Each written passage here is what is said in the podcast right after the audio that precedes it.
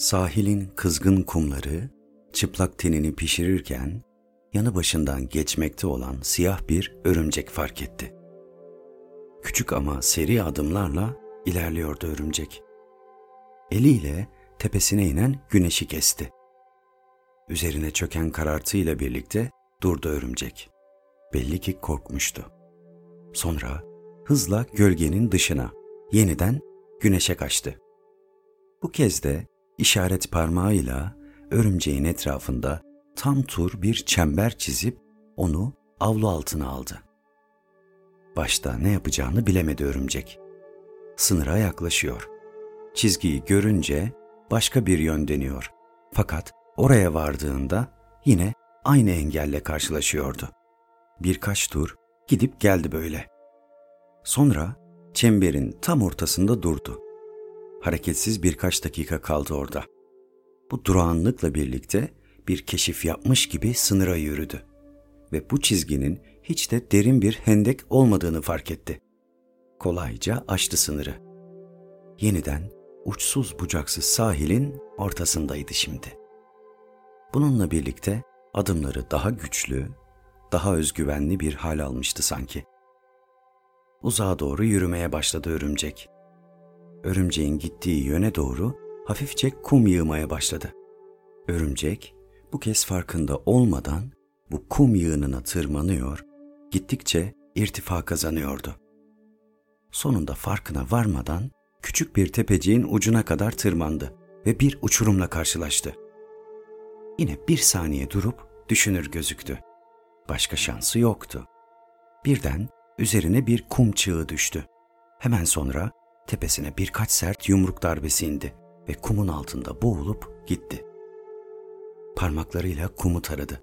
İyice eşeledi orayı ama cesedin ortaya çıkmadığını fark etti. Birden panikledi.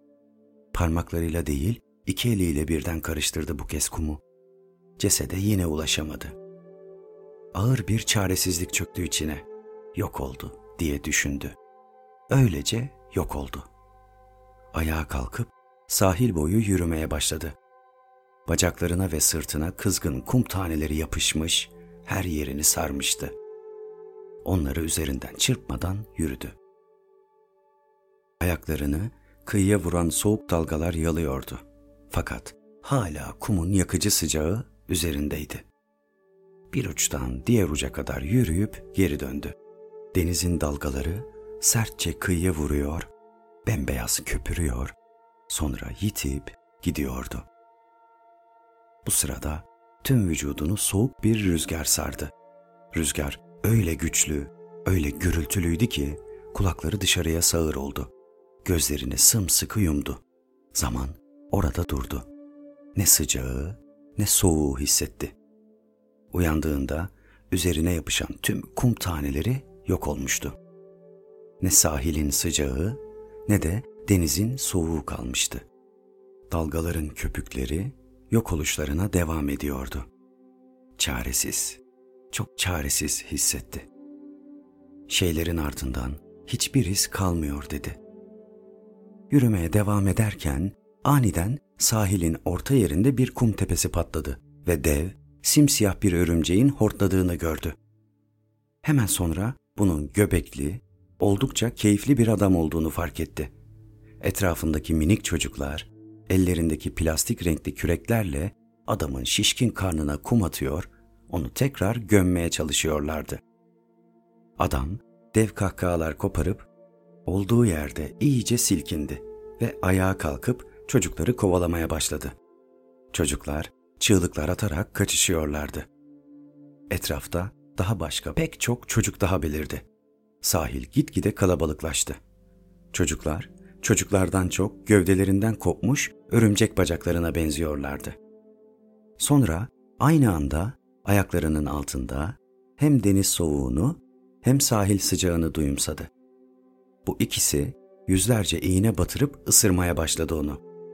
Bunlar artık kum taneleri değil, örümceğin parçalanıp cam kırıklarına dönmüş bacakları, ayak uçları ve dişleriydi. Saniyeler içerisinde yüzlerce kez ısırıldı. Denize bakınca birden ağır bir öğürtü geldi içine. Tüm vücudu sarsıldı. Deniz suyu örümceğin salya birikintisinden başka bir şey değildi.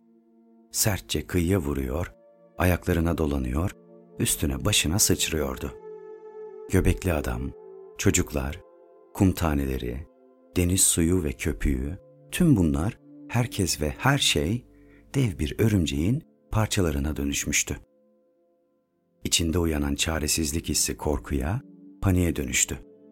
Öldürdüğü örümcek gibi yutulmak, yitmek istedi. Ama artık anlıyordu. Bu mümkün değildi. Yitmek yoktu. Bu farkındalık onu ezdi. Midesine sert bir darbe vurdu ve artık örtü tutulmaz oldu. Ağız dolusu kustu kıyıya.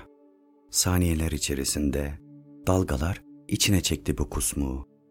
Bir örtü daha geldi. Yine kustu. Dalgalar yine çarptı. Birden dengesini kaybetti ve yere yapıştı. Denizin salyaları üzerine saldırırken yüzünde çok yoğun, acı bir pötürtü hissetti.